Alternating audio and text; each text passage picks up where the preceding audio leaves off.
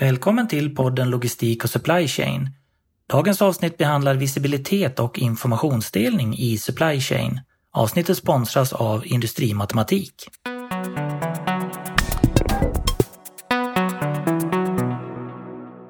Välkommen till podden Logistik och Supply Chain som är ett samarbete av tidningen Supply Chain Effect och PostNord. Idag ska vi prata om visibilitet och informationsdelning i Supply Chain.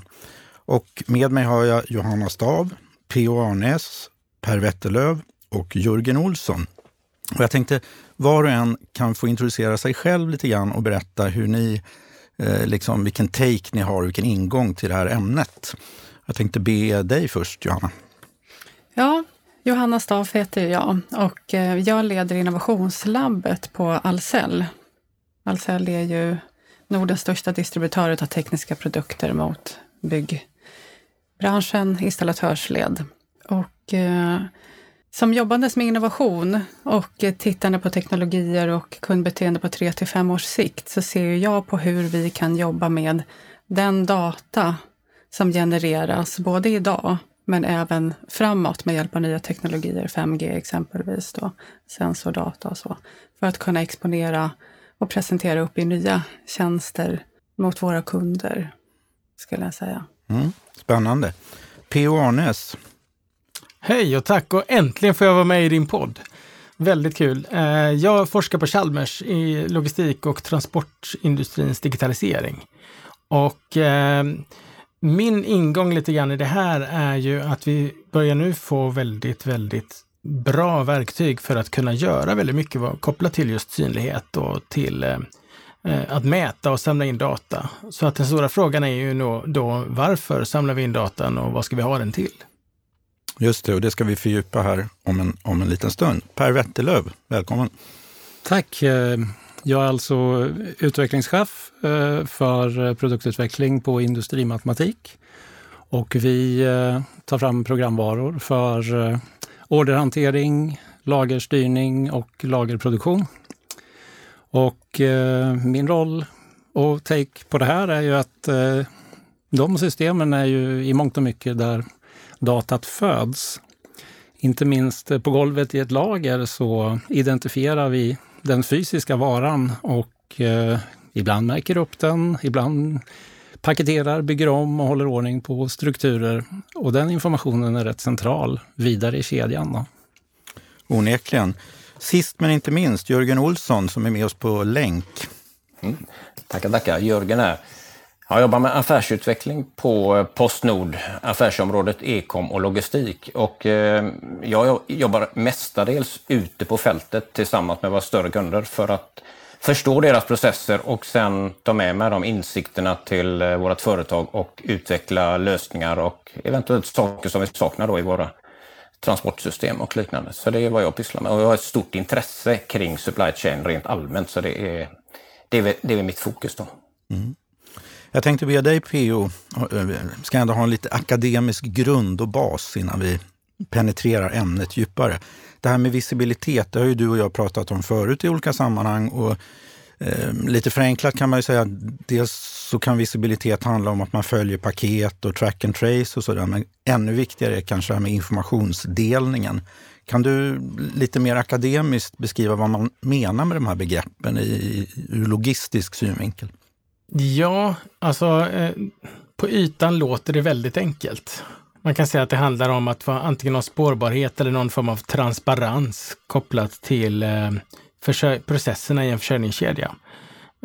Och det tycker man att man ser en försörjningskedja ovanifrån och sen ser man allt som händer i den. Det är det man liksom mentalt förknippar med just supply chain visibility. Men börjar man gräva i det där lite grann så inser man att det är ett väldigt komplext begrepp. För att en försörjningskedja består ju av många olika aktörer. De är dessutom på många olika nivåer. Och beroende på vems aktörsperspektiv man tar så är olika delar av den här kedjan synlig. Den data som delas eller den information som dessutom görs tillgänglig för den här aktören betyder kanske inte samma sak som om den görs tillgänglig för en helt annan aktör. Så det är inte ens, det finns ingen objektiv sanning i en försörjningskedja, utan det finns ett antal perspektiv och det finns ett antal systemnivåer. Så att om en avsändare till exempel ser vad som händer i en kedja, så kommer den aktören inte att tolka det de ser på samma sätt som om en speditör ser på exakt samma företeelse och samma sak. Så att det som börjar som är väldigt enkel, transparens och synlighet i en försörjningskedja, blir med ens väldigt komplext, för det finns ingen som sitter på den här God view som man tänker sig då. För att den som sitter på en alltför aggregerad nivå, ja, de varken vill eller kan se vad som händer nere på väldigt operativ nivå. Och så är det ju med alla de här nivåerna och alla aktörer, att man har någon form av, ju längre bort från ens intressesfär man kommer så blir det lite dimmigt, så att säga. Så att det där är en viktig sån här problematisering som jag tror också driver mycket forskning. Var ska de här gränserna dras? Vem behöver veta vad? Vad hade hänt om den här informationen hade gjorts tillgänglig i det här formatet till den aktören och så vidare? Men det kan vi väl prata lite om nu. Det tycker jag. Per nickar oerhört instämmande här med en fas. Ja, väldigt instämmande. Och ett annat sätt att säga samma sak kanske är att vi har användare inom business to business som ju behöver informationen för att ofta effektivisera sina processer. Man har mer det fokuset, om man säger. Det är inte bara tillgången till informationen, utan vad man gör med den som blir viktig då. Medan det som, om man lite brett pratar om visibilitet, så tar man ofta kanske konsument- och e-handelsperspektivet på det hela. Och då handlar det mycket om att jag som konsument vill känna mig särbehandlad, få extra bra kundservice och bli servad med information som är lätt tillgänglig, lättåtkomlig.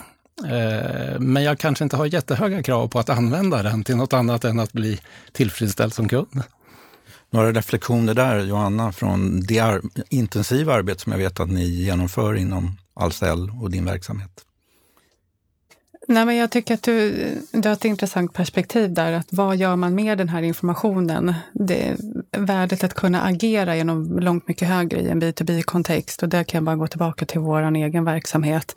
Hur vi med hjälp av information i hela kedjan har potential att dels analysera den, hur den har sett ut bakåt, men framförallt hur kommer den att se ut framåt, och kunna predikera med hjälp av den information vi får tillgång till för att kunna effektivisera eller optimera egentligen. Så jag är helt enig i det. Dock kopplat till, som du var inne på, konsumentled och viljan att bli informerad. Det tycker vi är rätt intressant, vad vi börjar se hos våra kunder, om vi går och tittar på installatörsledet, små och medelstora företag som befinner sig väldigt mycket ute i rörelse och har varje debiterbar timme räknas, så att säga. Där har vi verkligen behovet av att serva våra kunder med information om när är mitt gods framme, så att jag kan optimera min tidsplanering. Och det där är ju liksom ett beteende som man har hämtat som konsument egentligen, och som man för över sen in i sin yrkesroll. Det är väl en allmän utveckling som ni ser bland i PostNord, Jörgen, att mycket av konsumentbeteendet, business to consumer så att säga, överförs även till business to business. Ja, helt rätt. Som sagt, vi var ju ganska tidigt på att utveckla just konsumentdelen då, men det vi ser nu är ju precis som Johanna säger. Man vill ha samma tjänst eller samma flexibilitet eller samma information ute på fältet då. Och man kanske inte heller då vill ha lika mycket leveranser till exempel en filial, utan man vill åka direkt till jobben och så vidare. Så att, och det gör att vi måste utveckla en annan typ av information, men också då alternativa leveransplatser framförallt. Och då kommer ju sådär med digitala lock och annat för att kunna plocka upp det då. Och då vill ju hantverkaren veta om att grejerna finns där när man kommer ut. Och i PostNord, där får ni förknippas ju ofta med att det ska finnas bra spårbarhet och man ska kunna följa just sina paket och sådär. Last mile-perspektivet är ju någonting som lyfts mycket. Men du är lika intresserad av, och ni är lika intresserade av, att jobba även med first mile och hela kedjan, har jag förstått.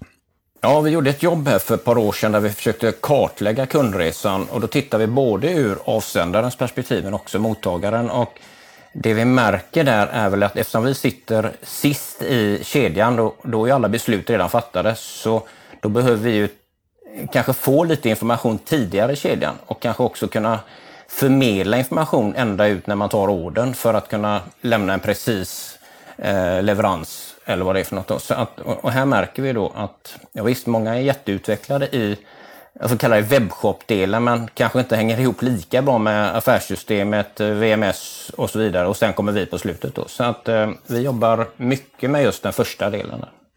P.O. Jag brukar försöka citera, och det är inte Otto Bismarck, citatet "lagare som korvar, man bör inte vara på samma plats där de tillverkas". Och kopplat till just konsumentmarknaden så kan transparensen gå lite för långt. För att gemene konsument har ingen förståelse för hub and spoke och rationella transportsystem, utan de ser bara, varför ska jag som bor i Landvetter, varför ska mitt paket studsa i Jönköping över natten? Varför kan de inte bara köra de här 5 kilometrarna från avsändaren eller från Borås direkt till mig? Varför ska det gå via Jönköping och så vidare? Och som logistiker förstår man ju detta, för att det är så att hanterar man alla paket på samma sätt så får man en hög nyttjandegrad i hela systemet och man får ett effektivt system. Men konsumenter ser bara att nu har mitt paket varit i Jönköping. Och så blir de sura och sen postar de vilket idiotföretag är det här och så vidare. Och då har ju transparensen inte fyllt sitt syfte, utan snarare tvärtom skapar mer förvirring på grund av att den som ser datan inte kan tolka den informationen de ser. De förstår inte varför, utan de ser bara det utifrån sin egen synvinkel. Så att jag tror man måste också fundera på hur tas den data man delar med sig av, hur tas den emot av till exempel kundens kund eller andra aktörer i systemet? Mm. Det där har du varit inne på, Per, också när vi har pratat här innan, det här med att det gäller att man tillgängliggör rätt information till rätt aktörer vid den tidpunkt som den behövs. Alltså. Jo, men precis, det är ju helt rätt, och som du är inne på, PO, man kan förvirra med information också. Sen finns det information som jag tycker att vi fortfarande underutnyttjar i kedjan. Jag har alltid, sedan 20 år tillbaka, tjatat om leveransaviseringar på detaljerad nivå. Det vill säga att man förstår strukturen med artiklar, hur de är kopplade till beställningarna och hur de ingår i sändningar och hur de kanske hanteras i en eller flera noder på vägen. Och vi är ganska svaga att använda den informationen hos den som är mottagare och att ställa krav på den som är avsändare. För de allra flesta har ett VMS-system av hyfsad kvalitet som automatiskt kan bygga den här strukturen. Men det gäller ju att förmedla informationen och få till en handskakning så att man bara behöver identifiera det här för att veta vad det är för någonting. Och då har vi ju delat information. Om vi tänker oss, tar supply chain-perspektivet här med en kedja av olika leverantörer, och det kan vara grossister och mellanhänder och slutligen slutkonsumenter. Mer eller mindre långa och komplexa supply chains helt enkelt. Då har vi ju i decennier åtminstone pratat om just svårigheten att få ihop det här, att samarbeta, kollaborera och dela information. Ska vi ändå lite, utan att bli gnälliga, fundera över vilka utmaningar som finns och varför man inte liksom kommer igenom riktigt och får de här informationsflödena att bli så pass, och sammanhängande logistikflödena att fungera så pass bra som vi vill. Vad skulle du säga där, P.O.? Finns det några sådana allmänna, tydliga problem som man slåss med? Mm.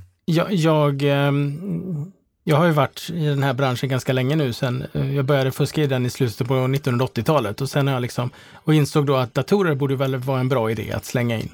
För man kunde fatta lite bättre beslut och de kunde göra en hel del av det tunga arbetet som man fick göra manuellt tidigare. Och allt eftersom har jag bevakat det här genom åren i olika roller, på olika ställen, i industrin och i akademin, och inser att det var väldigt länge sedan det var ett tekniskt problem, det här med synlighet.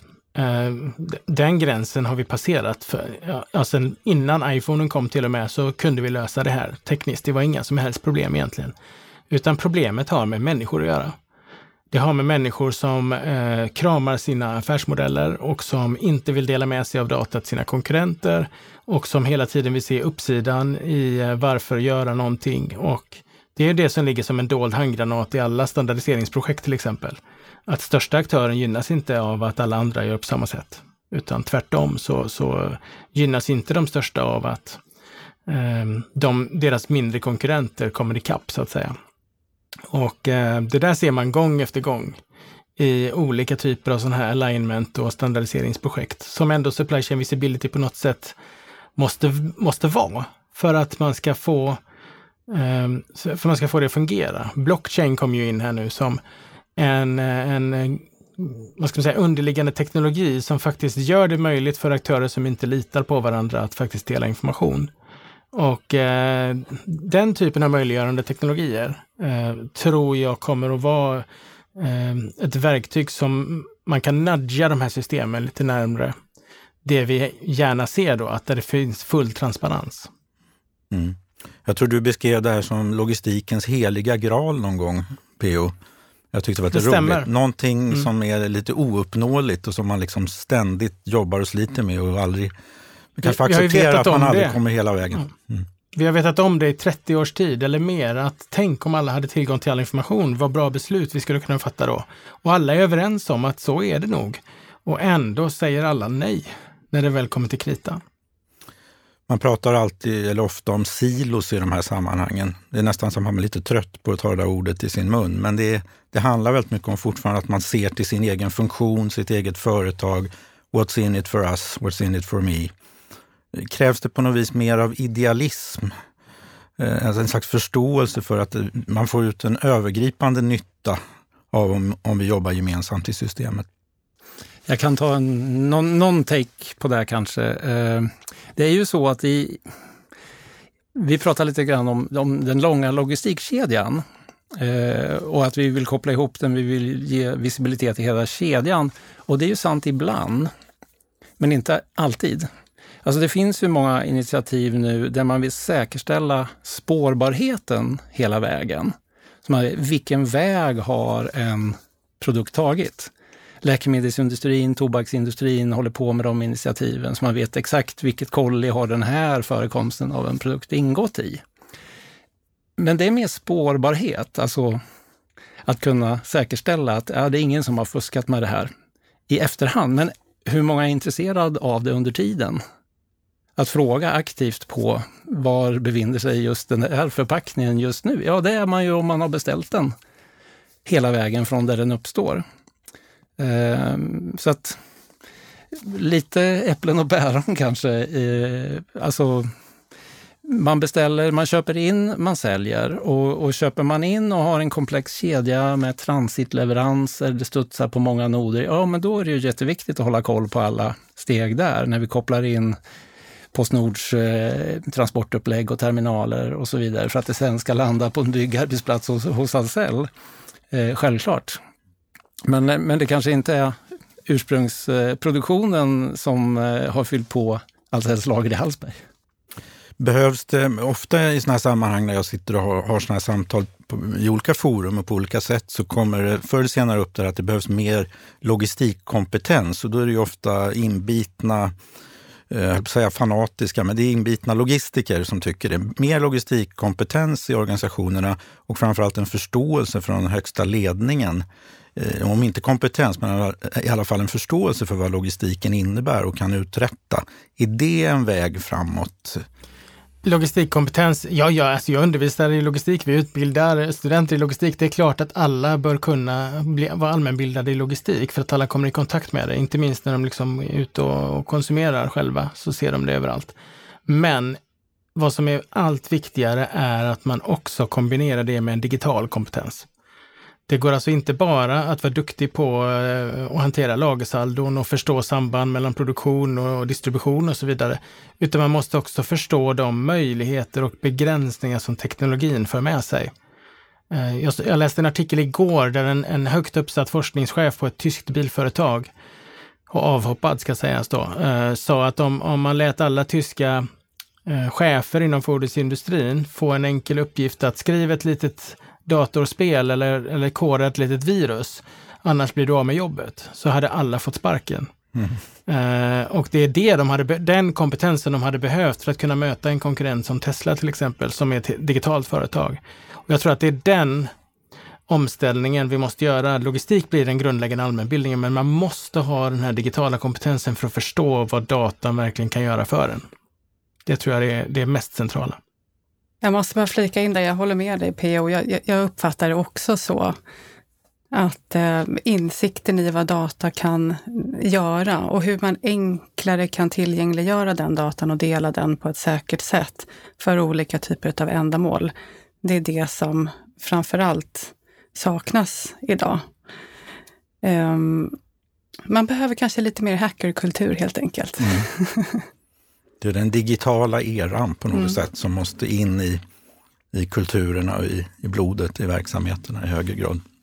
Jag tänker, när vi jobbar med detta i våran värld, så ett sätt att försöka motverka detta för att få den här samsynen, så försöker vi numera alltid ha med flera olika funktioner i utvecklingsarbetet. Så att logistikchefen eller supply chain manager, vad vi nu kallar det, är givetvis med, men också från den kommersiella sidan och någon form av kallar det digital kunskap då. Så att det är helt nödvändigt i alla fall att skapa den här samsynen, för den är inte riktigt, alla är inte med riktigt, så att jag tycker den är lika viktig nu. Så tror jag det finns kanske ett mått av väldigt enkla saker, lite sunt förnuft sådär. Om jag tittar på i vårat ordersystem när vi fångar en kundorder och det är en kundorder som inte råkar finnas på lager, den produkten man vill beställa, då ska det omvandlas till ett inköp. Och då blandar vi in kundens orderreferenser, vår försäljningsorderreferens, vi blandar in en inköpsorderreferens och leverantörens order när han har tagit det här, och sen ska vi koppla det mot sändningar i flera led också. Så vi vet ibland inte riktigt vilket begrepp vi pratar om i olika led i kedjan, och där känner jag lite kopplat till det du nämnde P om standardisering och de initiativen, så vi skulle nog kunna komma fram bättre om vi definierar begrepp. Vad kan man leta efter? Vad kan man fråga på? Finns det en bas som man uppdaterar gemensamt och går till? Och jag håller ju med att blockchain känns ju som en jättespännande möjlighet. Men det tuffa är att komma överens om vad är det man ska ha där och vilka begrepp är det vi ska använda. I anslutning till det som du sa för en stund sedan P.O., så de flesta stora företag har ju då en digitaliseringsstrategi. Man har liksom digitalisering i årsredovisningen på första plats. Och det här med digitalisering borde ju då kunna vara en drivkraft för att faktiskt få igenom mycket av det här som vi pratar om i logistikflödena. Men än så länge ser man inte så mycket av det. Skulle det kunna vara ett sätt att snarare haka på digitaliseringsvågen än att prata logistik? Jag skulle vilja säga att säga att de har en digitaliseringsstrategi är nog att ta det lite långt i många organisationer. De möjligtvis att de har en datoriseringsstrategi, att de ska föra in digital teknik lite här och var för att ersätta analoga processer med digitala alternativ. Det kan vara så att de har en digitaliseringsstrategi så tillvida att vi ska nu digitalisera delar av vår verksamhet. Till exempel inköp ska digitaliseras och då börjar man göra saker på andra sätt och så vidare. Lägga in smarta prognosverktyg och annat. Men väldigt få har en digital strategi. Mm. Det ser jag som steget ytterligare längre. Det vill säga att inse att den digitala utvecklingen kommer att vara vår kärnverksamhet. Oavsett om vi håller på med fysiska produkter eller inte, så är det digital utveckling som kommer att se oss överleva kanske 100 år till om det är ett gammalt anrikt företag då. Och det är väldigt få individer i företagsledningarna som har den insikten, och i styrelserna skulle jag säga också. Några kommentarer från dig Jörgen Olsson. Inom PostNord har ni ju i väldigt hög grad anställt mycket mer digitalt kunniga medarbetare och satsat väldigt mycket på en utveckling mot det digitala hållet under senare år. Kan du ge några exempel där? Ja, jag kan inte alla delar på PostNord, men vi har ju väl försökt, ni har varit inne på machine learning och ni har varit inne på lite annat här, så att för att åstadkomma den här proaktiviteten så försöker vi utveckla redskap som kan förutse, som ni säger, den här leveransen blir sannolikt försenad, så vi får nog meddela hantverkaren där eller vem det är. Och likadant då när vi importerar grejer från Kina och de här ställena, att vi måste använda ny teknik för att kunna fånga data och använda data för våra egna processer. Sen är det fortfarande svårt, som alla är inne på här, att vi kanske, för det första är vi ett stort företag, vi är i olika avdelningar, men sen integrera sig med kunderna uppströms, eller för oss är uppströms det är avsändad kund, säger de. Så det är utmaningar, det är det helt klart. Som sagt var, det finns mycket att göra. Vi håller på hela tiden framförallt och fånga in mer information innan vi får kollerna kanske då, för att kunna bli mer precisa och bättre i nästa läge. Johanna, ser du framför dig att Ahlsell kommer bli ett digitalt företag, om vi uttrycker oss med P.O.s ord? Nej, men jag tror att alla företag måste gå den vägen. Det är ett paradigmskifte egentligen, precis som hållbarhet blir nästa paradigmskifte. Man måste utgå ifrån digitalt först och sen så bygga sin affär ovanpå det, och också sitt arbetssätt och hur man organiserar sig och hur man möter kund. Men vi var inne på det lite tidigare här i samtalet, att mycket av teknik finns redan och man har känt till det i kanske decennier. Och det är egentligen inte det svåra i den här koden att knäcka, utan väldigt mycket ligger kopplat till arbetssätt och förmågan att ställa om sitt värdeerbjudande på kundens villkor. Det vi säljer kanske inte är det kunden köper, helt enkelt. Mm. Det är en slags mognadsprocess, med andra ord. Det räcker inte att ni tycker att ni kan utveckla fantastiska digitala produkter, så att säga, och lösningar, utan det måste finnas en mognad också. Ja, jag tror det. Jag tror att det gäller för alla företag egentligen och alla branscher. Och så har man kommit lite olika långt i den mognadsprocessen beroende på när digitalisering mötte respektive bransch, helt enkelt. Vad säger du, Per? Industrimatematik som du representerar har ju funnits faktiskt sedan 1980-talet startade den. Och du började på 90-talet någon gång, jag har för mig det var mitten 90-talet. Jag var 98, det stämmer. Okay. Mm. Det har faktiskt funnits sedan 67, så till och med nästan innan datorerna. Mm. Så var det. Men ni lanserade det här första systemet, va? Var det inte så? Det stämmer, det var 80-talet. Mm. Hur pass mycket har vi mognat under de här 40-50 åren, eller vad man ser det som? Har ditt perspektiv från industrimatematiker då, 20 år, något sånt där, eller 30? Det har ju hänt ofantligt mycket, och ska man prata paradigmskifte, jag lyssnar väl någon gång på Alexander Bard som ju forskar kring sådana saker, så ser ju han internet som det stora paradigmskiftet, och det är det nog i det här sammanhanget. Det vill säga att vi har möjligheten att komma åt information varifrån som helst. Och det är ju en game changer av Guds nåde. Och det tycker jag ger oss ju alla möjligheter. Så jag håller med PO, alltså tekniken finns där, den stoppar oss egentligen inte. Utan det är mer, hur långt kan vi förenkla så att man delar information.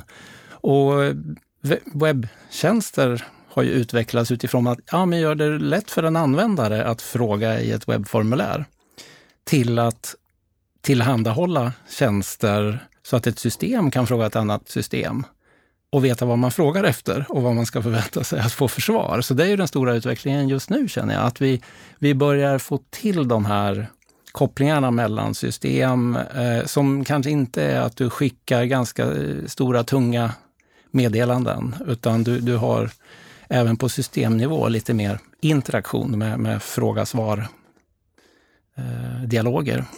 Och det är en jätteskillnad, tycker jag. Då. Hur ser du, P.O., på det här historiska perspektivet? Du är nog den kanske lite mest otåliga av oss, tror jag, för du ser ju alla möjligheter. Ja, jag har varit otålig sedan 88-89 när jag var transportledare på ett tankbilsåkeri, och man hade Excel då. Och det användes till att rita blanketter i, som man sen printade och skrev på med papper, skrev på med en penna och satte in i pärmar. Mm. Och pratade med folk som var med då man håller föredrag och drar det här, så är det många som skrattar och nickar igenkännande att det var så man gjorde.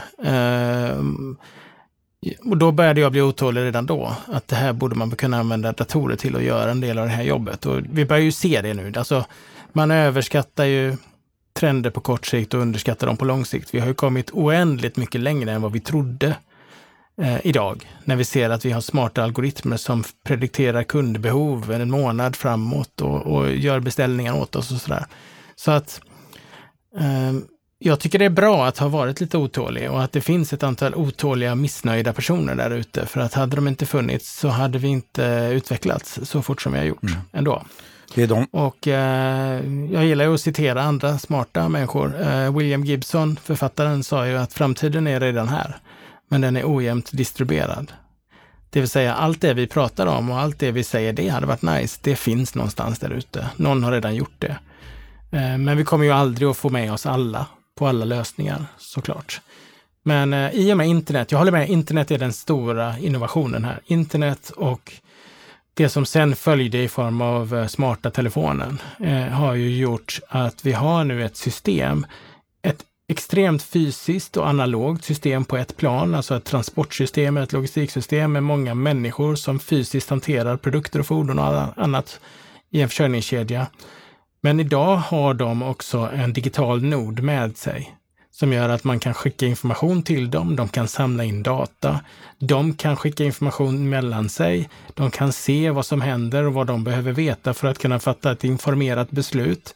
Något som tidigare har ersatts av, eller har skötts av, tumregler. Det är därför vi har postnummer i våra städer.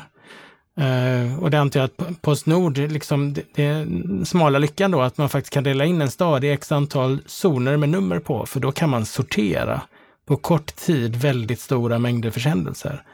Men egentligen, hade man vetat vart alla försändelser var på väg någonstans och vart de skulle hämtas upp, så hade en dator kunnat optimera det där systemet en gång per dygn och få en betydligt mer resurseffektiv lösning. Så vi börjar närma oss den här paradigmskiftet då, där vi faktiskt kan exploatera teknologin till att göra saker som tidigare var omöjliga. Inte bara göra dem lite bättre, utan göra saker på ett helt annorlunda sätt. Och det ser jag ju fram emot. Där är jag väldigt otålig fortfarande. Med otålighet så tänker jag lite på eldsjälar också. Det kommer upp ofta i de här sammanhangen, att ska man verkligen få driv i de här processerna så behövs det eldsjälar i organisationerna. Är du en sån, Johanna, som... en eldsjäl kring det här med visibilitet och informationsdelning? Ja, jag får nog betrakta mig som det. Det tror jag. Och det finns många. Och det gäller att hitta dem och tillsammans skapa idéer på möjlig framtid för kundernas bästa och för företaget. Men det är definitivt en motor som behövs för att driva framåt. Vad är det rent konkret som ni har i pipeline nu i Ahlsell vad det gäller att liksom gå från innovation till pilot och testa nya lösningar? Ja, vi jobbar ju väldigt mycket utifrån med utgångspunkt i kunden och kundens upplevelse. Så allt är kundnära är det vi experimenterar med. Och just nu så är det väldigt mycket kopplat till just den här sista leveransen, last mile delivery. Varför ska kunderna åka till materialet när materialet kan komma till dem? Kan man serva våra kunder med expressleverans?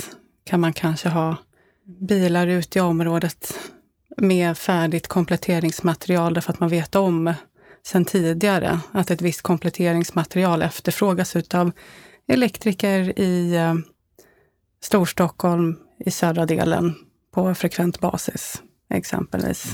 Den typen av idéer har vi. Några andra exempel här från bordet, runda bordet, på liksom bra konkreta genombrott vad det gäller visibilitet och informationsdelning. P.O., du brukar ju ha såna här smaskiga exempel på enkla och mer eller mindre geniala lösningar. Ja, men det, som jag nämnde, mobiltelefonen. Alltså, den är en sån enabler att vi har... Trots att vi har levt med den och den varit en del av vår vardag i 13-14 år, den smarta telefonen, så har vi fortfarande inte lyckats exploatera den till den nivå där vi skulle kunna göra. Men vi börjar närma oss där nu, och inom just transportbranschen som jag då mest fokuserar på, så ser man ju nu att även den enklaste fordonet med en chaufför som äger sin egen bil till exempel och som tar jobb på en spotmarknad, så visst har de en mobiltelefon och visst kan de också ta ett jobb där de kan bli en digital vad ska man säga, medborgare i ett stort SAP-system som någon har i 24 timmar och sen så skiljs de åt som vänner. Så att vi börjar ju se de här lösningarna komma nu. Samma gäller kollaboration mellan, dels horisontell kollaboration mellan aktörer som tidigare kanske inte har samarbetat för de hör till olika branscher. Vi kan prata om basindustri i form av stål till exempel, kopplat till mjukpapperindustri i form av toarullar och annat som väger lite men tar stor plats, och så densitetsoptimerar man tillsammans. Det där blir möjligt tack vare att man har bättre koll på randvillkor och tillgång och efterfrågan och så vidare. Så att vi börjar ju se de här samarbetsavtalen börjar ju poppa upp nu för att det är ju lönsamt. Och när någonting är lönsamt och när det är möjligt så kommer det att hända.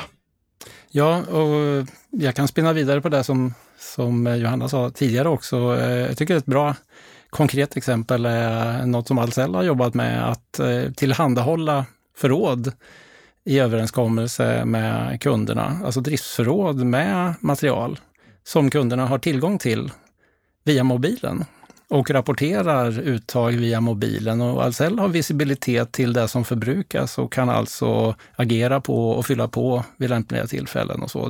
Det tycker jag är ett alldeles lysande så här jordnära exempel på hur får man till effektivitet?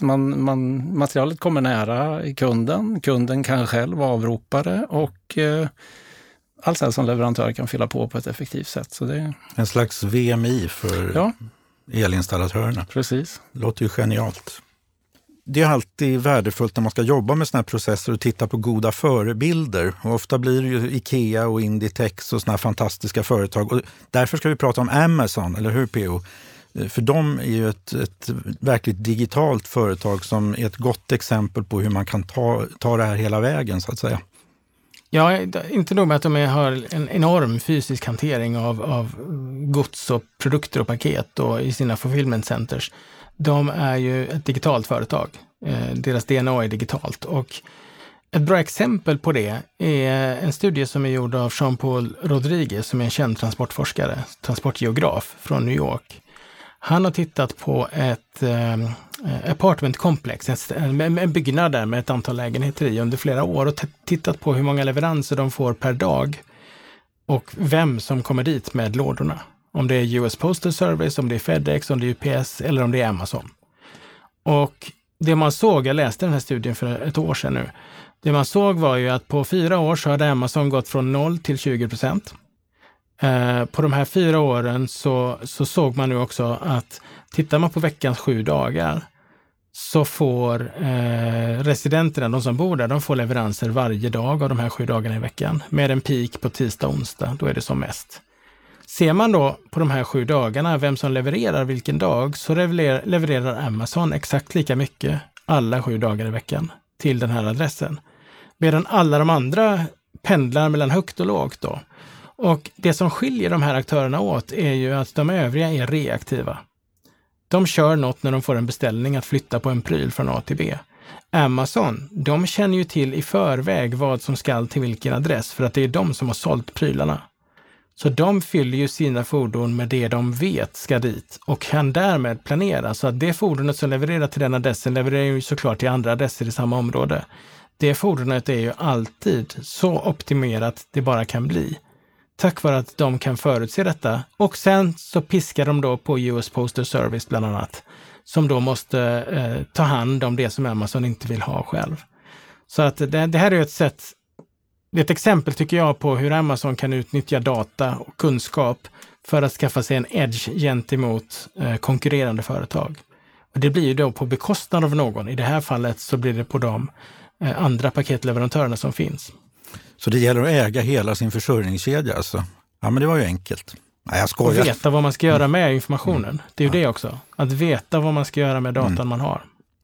Sen kanske man måste veta vilka som är ens partner och vilka som är ens konkurrenter också. Jag gissar att man inte vill konkurrera ut de som vill ta de mindre lönsamma uppdragen.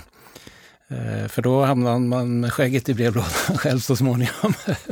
Men det är min egen lilla teori här om att mycket av flexibiliteten som vi driver fram med olika e-handelsupplägg är, möjligen undantaget Amazon, riskkapitalfinansierat. Och tillåts gå med ganska mycket förlust just nu. Och det kommer nog inte att vara uthålligt.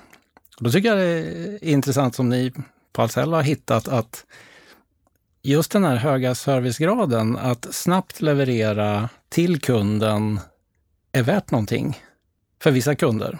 Om man är villig att betala för det. Och då har man ju en uthållig affärsmodell.